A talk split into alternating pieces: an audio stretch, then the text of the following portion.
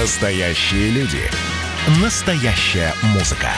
Настоящие новости. Радио «Комсомольская правда». Радио про настоящее. Взрослые люди. Взрослые люди.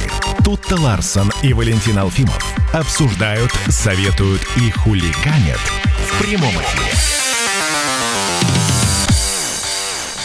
А у нас для вас еще есть хорошие новости. Да, э, Владимир Владимирович Путин объявил о регистрации вакцины от коронавируса в России. То есть мы можем сказать о том, что эта вакцинная гонка увенчалась не просто успехом, а разрушительной, сокрушительной, нет, сокрушительной и безоговорочной победой наших ученых.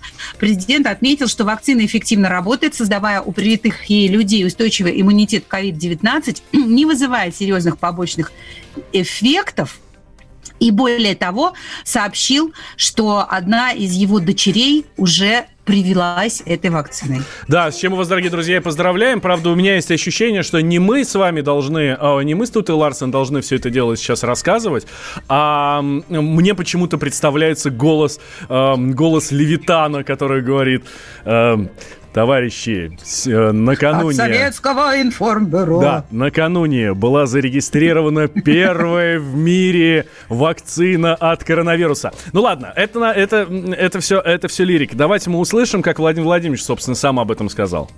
Сегодня утром зарегистрирована, впервые в мире зарегистрирована вакцина против новой коронавирусной инфекции. Знаю, что она работает достаточно эффективно, формирует иммунитет устойчивый и прошла все необходимые проверки. А, и а, также Владимир Владимирович а, сказал, что дочь его тоже уже успела привиться а, вот этой самой вот вакциной. Одна из моих дочерей сделала себе такую прививку. Я думаю, что в этом смысле она поучаствовала в эксперименте. После первого укола, после первой прививки температура была у нее 38, на следующий день 37 с небольшим, и все. После второй, второй прививки тоже температура немного поднялась, ну и все, сошла потом на нет. Чувствует себя хорошо, и, и титры высокие. Знаю, что у многих людей вообще нет никаких внешних проявлений, ни температуры нет после прививки. Все вообще проходит так, как будто ничего и не делали. Ну, в общем, хорошая новость. Владимир Путин рассказал, да, о том, как э, чувствует себя его дочь, которая сделала себе прививку первой зарегистрированной в мире официально вакцины от коронавируса, которую создали в России. Э, директор центра имени Гамале Александр Гинзбург, э, в котором была создана эта вакцина, сказал, что он не знает, как вакцинировалась от коронавируса дочь Владимира Владимировича, но предположил, что, возможно, она была добровольцем, и Путин сам сказал, что, я думаю, она поучаствовала в этом эксперименте. У добровольцев э, э, мы в паспорта не заглядываем, сказал Гинзбург, ну, по крайней мере, я лично. А в лицо всех не знаю. Я от вас впервые слышу, что дочь вакцинировалась. Да, с нами на связи Адель Вафин, э, кандидат медицинских наук, медицинский директор группы компании МедСи. Адель Янусович, здравствуйте. Доброе, Доброе утро. утро. Слушайте, ну праздник на нашей улице, да, все, наконец, это такая новая эра борьбы с коронавирусом. Мы пошли теперь в наступление? А, ну, профессиональное сообщество действительно а, для него это долгожданная такая новость. И если действительно а, последующее применение покажет, что вакцина и безопасная, и эффективная, и вызывает устойчивый иммунный ответ, конечно, это, это победа. Ну а для нас, для для медицинских организаций, которые оказывают медицинскую помощь, МИДСИ ежегодно вакцинирует более 50 тысяч пациентов. И в основном это, конечно, дети. Я думаю, что в целом ковид, он заставил людей по-другому отнестись к проблеме вакцинации. Угу. А лично я всегда вакцинируюсь э, э, и э, перед э, сезоном гриппа. Для меня нет такого вопроса, вакцинироваться или не вакцинироваться. А, это, есть... а это и будете прививаться? А, вы знаете, первое, что а, я перенес COVID-19 в апреле, mm-hmm. а, в апреле этого года.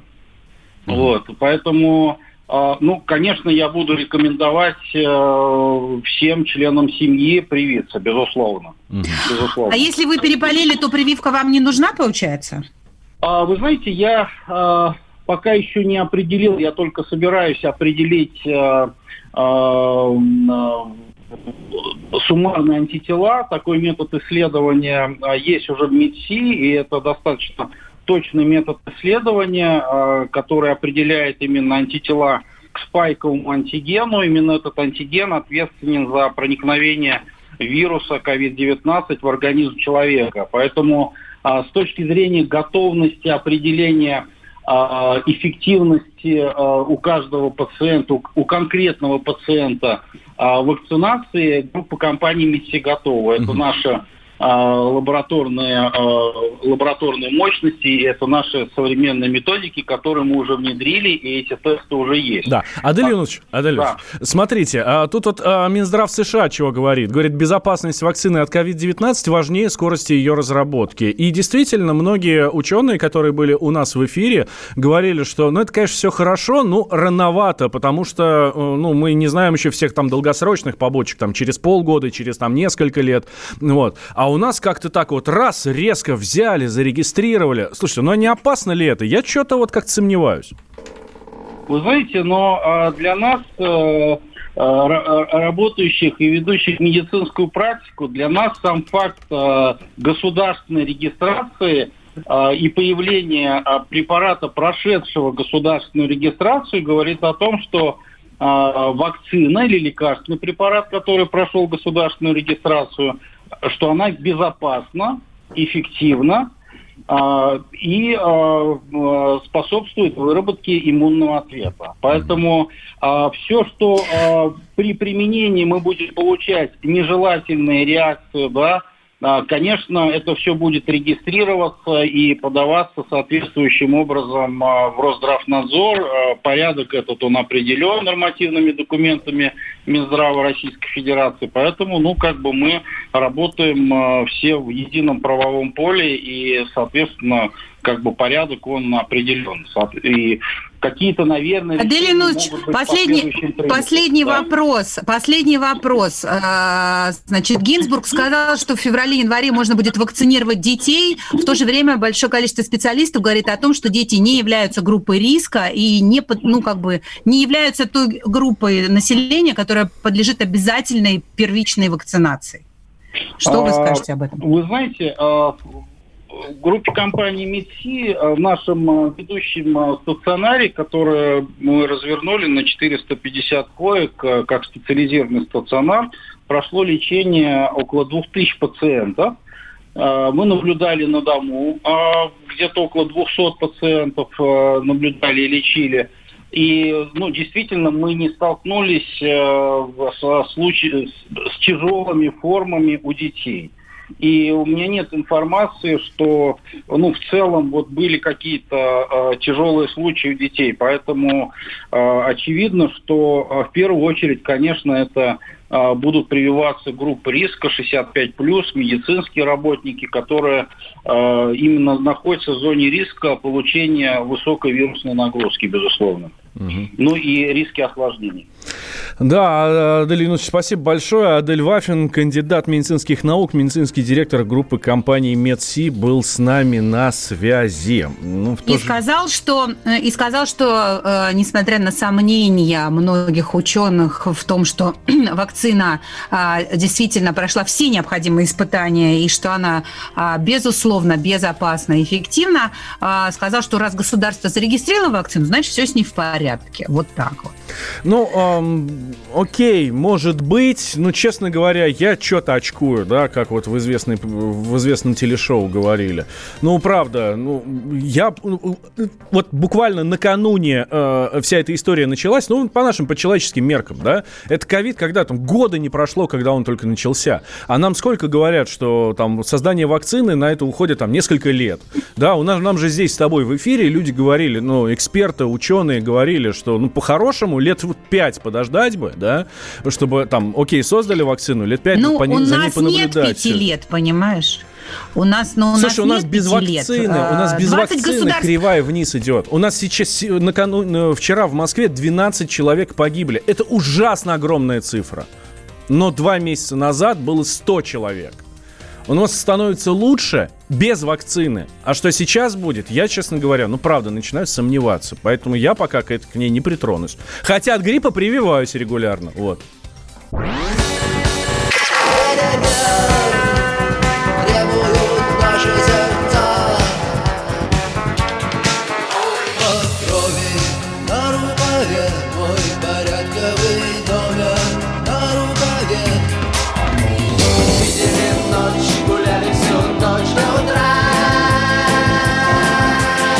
«Комсомольская правда».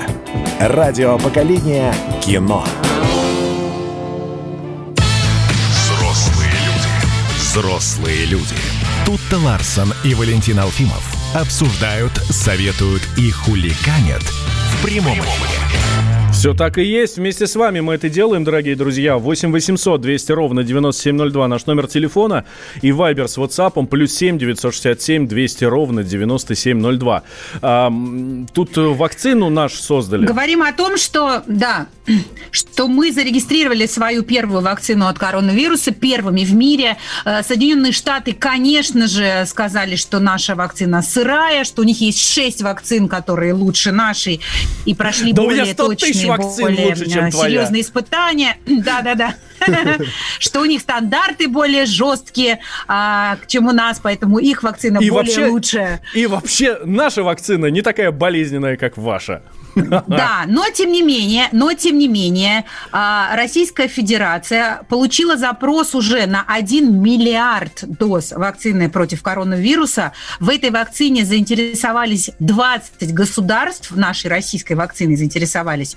А, кстати, вакцина красиво называется «Спутник-5», имейте в виду. А, и для международных рынков этот препарат будет производиться в партнерстве с другими странами. Как раз об этом, обо всем вчера на конференции, посвященной регистрации этой самой российской вакцины, все рассказывали. А, переговоры ведутся в странах а, Латинской Америки, Ближнего Востока и Азии. И а, генеральный директор Российского фонда прямых инвестиций Кирилл Дмитриев сообщил, что все объемы вакцины, произведенные в России, будут использоваться только для внутреннего рынка. То есть мы не будем в ущерб себе вакцину продавать, но мы поможем иностранным партнерам производить свыше 500 миллионов доз вакцины в год в пяти странах, э, ну, на их, как я поняла, на их мощностях. В а. общем, а... в общем, как-то прямо, как-то прямо вау, да? да. Какой-то просто космос, э, Юрий Гагарин, э, станция Мир и все такое. А, внимание, вопрос в связи с этим, да? У нас, по-моему, Георгий Георгиевич Бофт в нашем же эфире говорил, что принципиально важно первым зарегистрировать вакцину, потому что это действительно, это космос, это Юрий Гагарин, вот, вот это в медицине, да, и, значит, соответственно, мы автоматом становимся спасителями всего мира и все такое. Может быть, поэтому так быстро мы э, создали эту вакцину? Ну, мы, в смысле, не мы тут и Ларсон, да, а, а наши российские ученые. Может быть, э, поэтому немножко поторопились с регистрацией? Или все-таки я м, ищу какие-то теории заговора? Давайте вот спросим об этом у Рамиля Гарифульна, доцента Института психологии и образования Казанского федерального университета. А, Рамиль Рамзич, здравствуйте. Доброе утро. А, доброе утро. Есть Доброе такая утро. теория заговора, как вы думаете? Или я просто загоняюсь очень сильно? А, вообще, я объективно отношусь к теории заговора, потому что в любом случае в мире заговоры есть, и суды по заговорам, как показывает история. И одновременно теория заговора используется для защиты отдельных сторон, международных субъектов. Это понятно mm-hmm. само по себе. Это вот первое. Второе. А, у меня еще весной вышла научная монография. Она называлась так. А, «Психология манипуляции вокруг коронавируса. ОРВИ как оружие мировой э, экономической войны». И вот э, Вау! я как а где, раз, это можно, где ее можно почитать? Рамиль Рамзич, да. где почитать в можно? Где-то в открытом в доступе есть в Яндексе, Дзен Яндекс есть, в интернете она представлена, на сайте Псифактор представлена. Она широко известна сейчас, у нее mm-hmm. большое количество просмотров, порядка полмиллиона. Она известна, ее mm-hmm. уже цитируют, она живет. Но я просто хочу сказать, что а, я сейчас даю интервью прежде всего на основании того контекста, а, в условиях которого а, происходит все, что вокруг коронавируса. Ну, например, что это за такая вакцина от, такого, от такой проблемы, которой, у которой много бессимптомников. Угу. То есть очень много противоречий, которые связаны с ковидом, с коронавирусом. И этих противоречий не было у доселе известных опасных инфекций, когда было все конкретно, прозрачно. А тут какая-то противоречивая, гигантское количество людей в мире, оказывается, вообще не нужна вакцина. Вот эти противоречия, да, они настораживают. И поэтому моя работа посвящена именно тем а, манипуляциям, которые творятся. Это первое. Теперь второе. Я изучал как ученый, так как по первому образованию я а, физик, биофизик. И психологом я стал позднее, переучивался, защищал диссертацию, я дочел доцент института психологии и образования. Вот. Но я пришел к выводу, что у нас очень низкий уровень научной эрудиции у, у эпидемиологов и у инфекционистов. Вот, ибо это первое. Второе. Я пришел к выводу, что средства массовой информации вообще не понимают, что такое инфекционное заболеваний и что такое коронавирус. И значительная часть по статистике статей, она с фотографиями людей, которые сидят у микроскопа. Значительная часть ученых mm-hmm. у нас в России даже не видела коронавирус в микроскоп, потому что его можно увидеть только в сильный электронный микроскоп. И почему-то фотографии представлены простых микроскопов. Вот. Поэтому я пришел к выводу, что у нас сейчас мы вышли на этап, когда просто пользуемся китайской научной парадигмой, а, связанной с разработкой коронавируса, они ее закинули в мир, и мы резко доверились этим концепциям и стали автоматом использовать эти тесты, которые а, Китай выбросил нам. А мы уже тоже начали разрабатывать на основании тех первых научных парадигм китайских, которые пришли к нам. И мы доверились этим концепциям. Вот. И поэтому а, сама по себе ситуация связана с тем, что врачи просто доверились и массово, не понимая научных основ, а, научных механизмов того, как это а, происходит тестирование, доверились и начали штамповать эту статистику. А погрешность тестирования до сих пор 60%. Вы представляете? А, ну, подождите, и, но реально же люди умирают от коронавируса пачками. Да. Но люди-то Поэтому... мрут. Люди Алло? мрут от вируса. Что? Люди от вируса мрут, Рамиль Люди, говорю, от вируса умирают реальные люди. Я вам объясню еще раз. В моей монографии Алло. показано, что а, у нас резко вскрылась статистика смерти от пневмонии, которая скрывалась, и она была раньше, мы ее просто не знали. И сейчас большое взрывание в том, что у нас пневмоническая нековидная смертность наконец-то стала фактом, мы это узнали. И в силу того, что идет часто э, путаница в диагностике и смертности э, путаются. И я знаю очень многих своих близких, знакомых, у которых, по сути своей, смертность была на основании иных диагнозов. Но у них в процессе тестирования был ковид. А у ковида 60% погрешности. Поэтому основания смертности часто были не связаны с ковидом как таковым, с вирусом, который якобы убил. А Почему весь мир тогда? Диагноз, почему тогда весь мир, весь мир, и Соединенные Штаты, вот и, и Япония, и Корея, все техни- технологически продвинутые штаты, почему весь мир э, пытается изобрести вакцину? Вот еще раз говорю, поэтому своя монография э, вот этой э, псих, э, психология манипуляции вокруг коронавируса, ОРВИ как оружие э, мировой экономической я показал, что все-таки там есть основания того, что есть проект, есть проект. И этот проект, в общем, в основном как раз-то и связан с тем, что там есть инвестиция, угу. там есть, кстати говоря, в мире уже появился да. большой число инвесторов, которые заинвестируют в борьбу с коронавирусом, и им не желается, чтобы Бабки зарабатывают. Да, Рамиль Рамзевич, Рамиль Рамзевич, спасибо большое, спасибо большое. Да, спасибо большое. Мы вас услышали.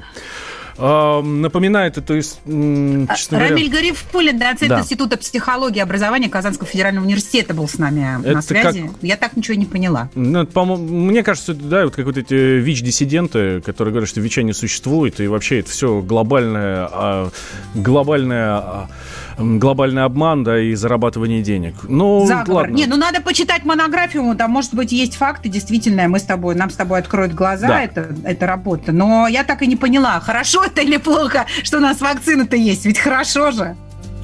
Покупая в магазине пиво с рыбою, Предвкушая выходное торжество, Я услышал, что недавно были выборы — только, к счастью, не запомнилось кого.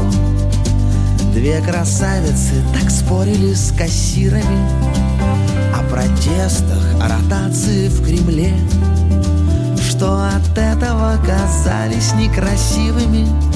Скоро будет не влюбиться на земле. Не смотрите, не читайте новостей. Выходите иногда из соцсетей Избегайте этой злости, забегайте лучше в гости. Я, признаться, сам сто лет не звал гостей. Коротая жизнь в любимом заведении. Под названием «Полуденный каприз» Краю муха погрузился в рассуждение Двух неюных, но ухоженных актрис — Поначалу показалось, что о Гоголе А чуть позже померещился Бальзак. Оказалось, да, мы спорили, а много ли? Одновременно вмещает автозак. Не смотрите, не читайте новостей. Выходите иногда из соцсетей Избегайте этой злости, забегайте лучше в гости. Я, признаться, сам сто лет не звал гостей. Не смотрите, не читайте новостей. Выходите иногда из соцсетей. Избегайте этой злости, забегайте лучше в гости. Я, признаться, сам сто лет Настоящая музыка. Музыка. На радио «Комсомольская правда». Это называется партисипаторное проектирование. Если сами жители двора будут участвовать в установке этой конкретной лавочки, то по социологическим данным меньше вероятность того, что они нарисуют на ней там слово Аплодирую вам, Эдвард. Ну мы же с вами трезвомыслящие люди. Эдвард меня убедил, что это нормально. Отдельная тема с Олегом Кашиным и Эдвардом Чесноковым. На радио «Комсомольская правда». По будням в 9 вечера по Москве. Тоже мочить в сортире, но других и не так. Взрослые люди. Взрослые люди. Тут-то Ларсон и Валентин Алфимов обсуждают, советуют и хуликанят в прямом эфире. Продолжаем делиться с вами э, самыми главными новостями э, сегодняшнего дня. И опять одним из главных ньюсмейкеров э, на сегодня стал Михаил Ефремов, актер, который совершил смертельное ДТП в Москве и над которым сейчас идет суд, который вчера вынуждены были перенести. Да, вынуждены были перенести, но не потому, что очень занят его адвокат Ильман Пашаев, а такое уже было. Как это было раньше. Да, да, да, когда он просил, нет, ну да, я, я хочу вот в эти дни приезжать, а вот в эти я не могу, потому что я очень занят. И тогда даже суд ему сказал, типа, слышь, дядь, ну хорош, соберись уже, да? Вот. А, актер Михаил Ефремов находится в реанимации Боткинской больницы. Его прямо из, здания, из зала суда туда а, отвезли, отвезли на скорой, причем из зала суда его выносили на носилках. Он в тяжелом состоянии. Вот. А, медики у, заподозрили у него прединфаркт инфарктное или прединсультное состояние, соответственно, ну, как я уже сказал, да, из зала суда, из зала суда уже, э, соответственно, его вынесли. Состояние пациента тяжелое, он в реанимации по-прежнему, говорит собеседник агентства РИА Новости. Вот. И, а... кстати, сегодня утром должны, а, раз, ну, на, сегодня, на, на сегодняшнее утро перенесли вот это заседание, ну, потому что вчера оно, соответственно, не состоялось. Вот. Да, но поскольку Михаил находится в реанимации, я, я не очень понимаю, а без него вряд ли же сегодня будет это заседание продолжаться. Вот. Так, э, Верите ли вы, давайте так вот, дорогие друзья, верите ли вы, э, э, э, эта новость облетела вчера все информационные агентства, она есть, кстати, и у нас на сайте kp.ru, и радиокп.ру, и видео, где там Ефремов, где он приезжает, где он не приезжает, где его выносят, соответственно. Главный вопрос, который мы вам хотим задать, верите ли вы, что у Михаила Ефремова действительно тяжелое там медицинское состояние? Или, ну, есть такое мнение, есть такое мнение, что актер Актерыч сыграл свою очередную роль, чтобы, ну, как-то, не знаю, там, избежать наказания и все такое такое. Ну, вот, помним мы, что сначала он признавался, говорил, что нет больше Миши Ефремова и все такое. А потом раз и говорит, а я ничего не помню, я ни в чем признаваться не буду.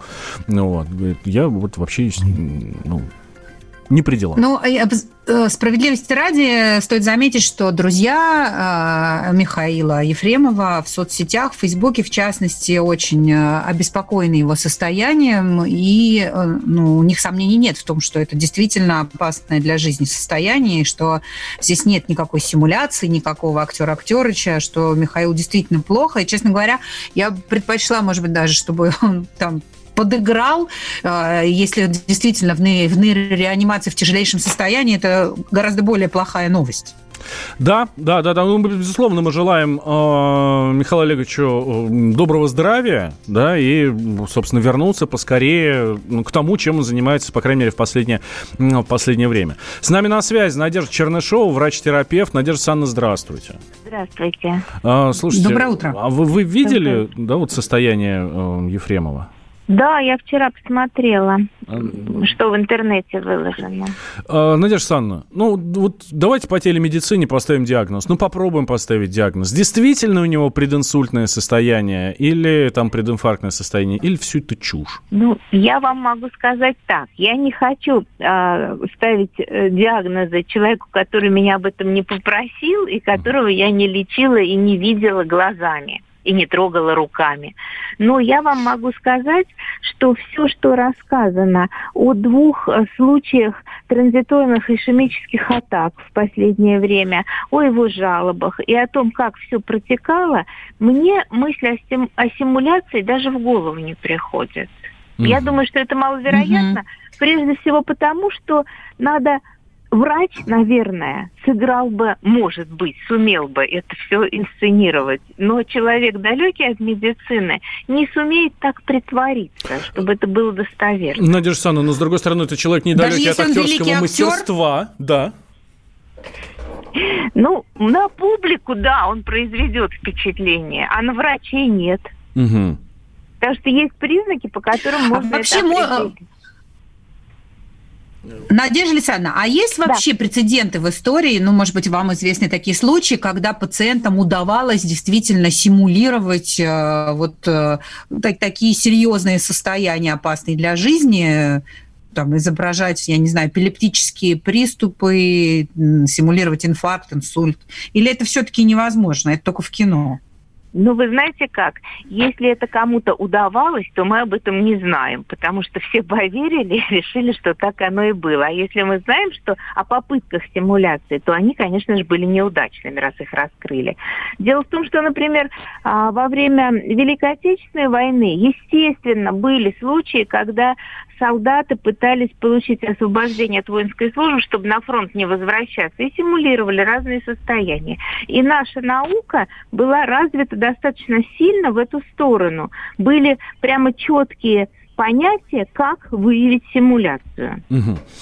Надежда Александровна, э, смотрите, э, все мы знаем очень непростую жизнь Михаила Олеговича Ефремова, да, э, он, скажем так, много себе позволял, ну, вот, хорошо, ладно, он был алкоголик и наркоман, это мы, собственно, то, что он алкоголик, мы и так хорошо знаем, что он наркоман, мы узнали после аварии, потому что у него были найдены и в крови, и в машине наркотические вещества, ну, вот, а, это актерская жизнь, это там плохой сон, э, ну, много веселья и все такое. И никогда такого не было.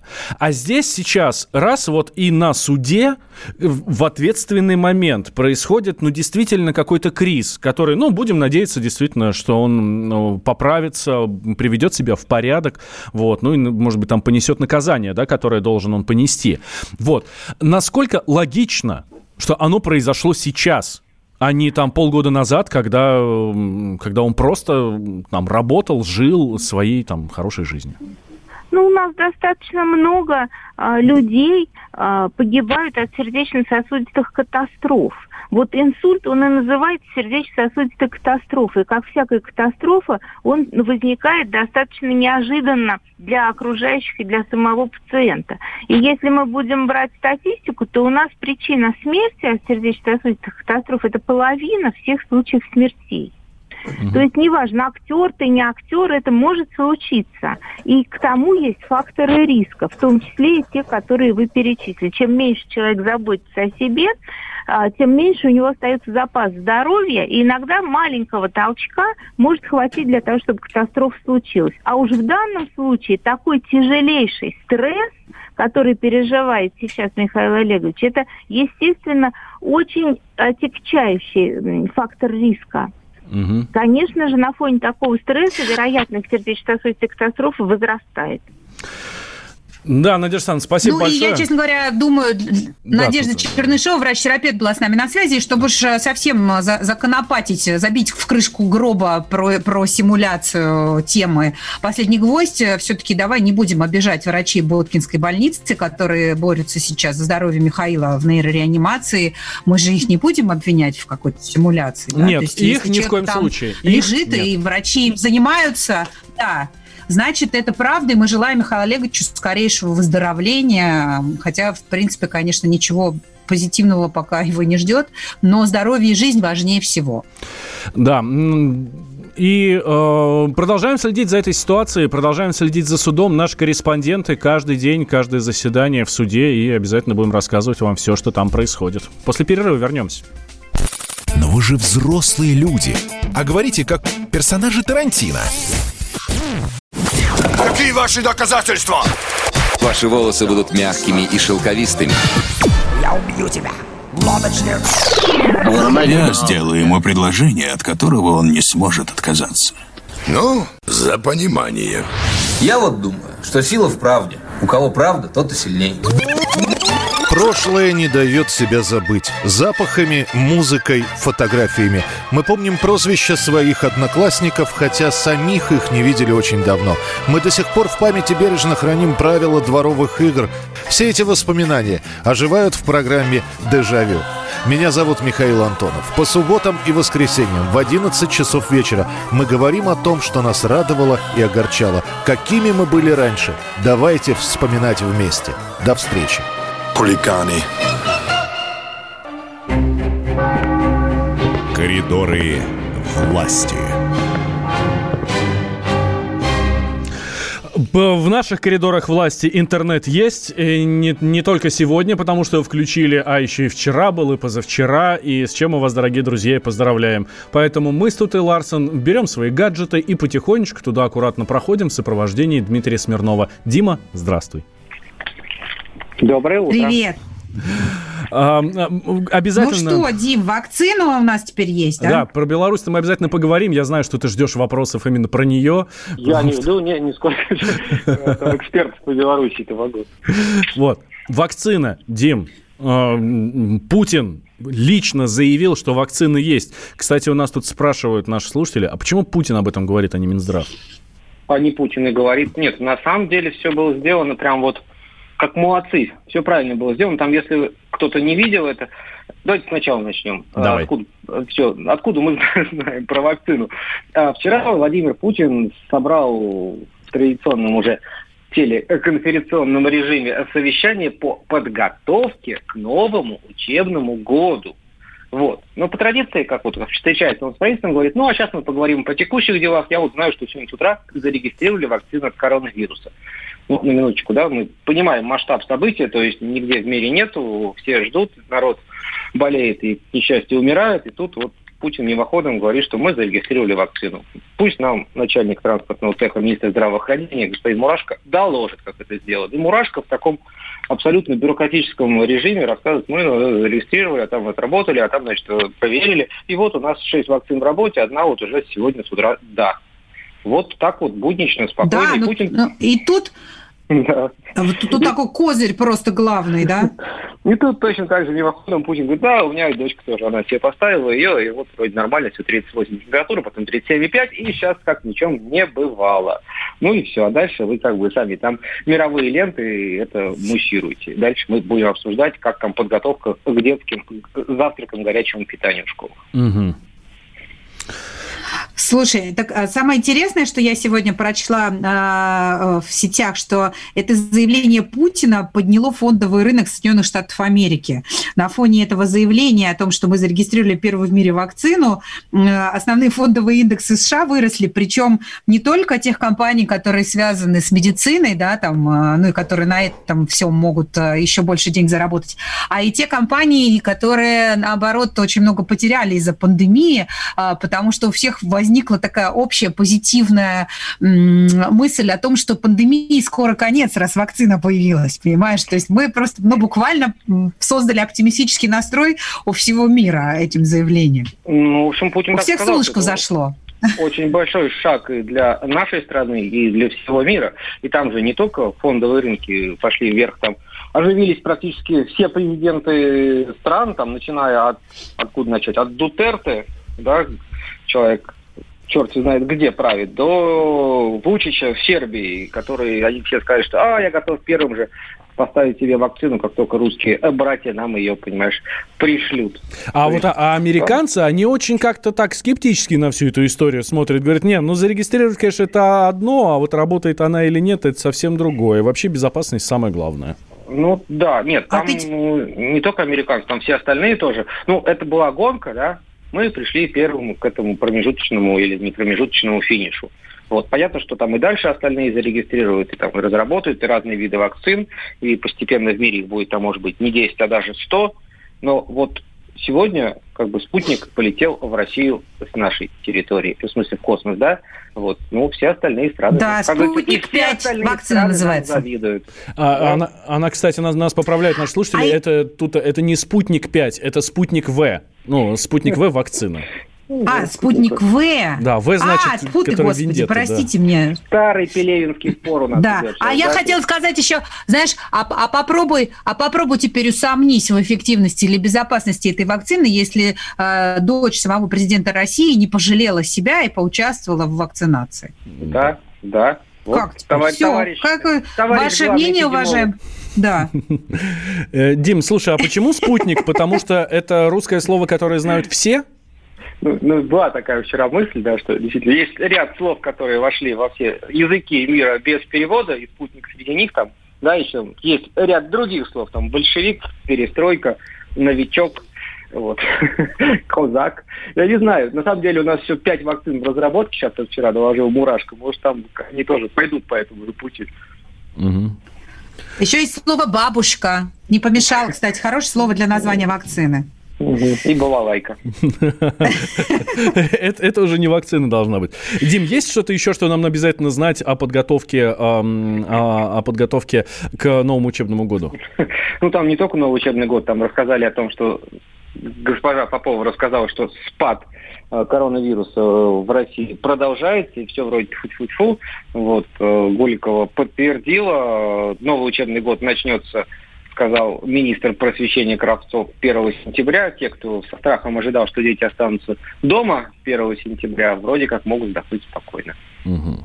Да, но будут какие-то меры же предприняты, насколько я понимаю. Маски, перчатки, дезинфекторы. Теперь это все будет атрибутом а, школьной жизни повседневной, правильно? Слушай, насчет школьной жизни там не было как-то это продекларировано все. Там докладывал министр образования. Вот он сказал, что да, в вузах будут и маски, и там всякое прочее. А будут ли маски у школьников, про это пока никто не, не говорил ничего, да, ну, я не знаю, как заставить школьников ходить в масках, особенно младших классов, мне кажется, это... Mm-mm.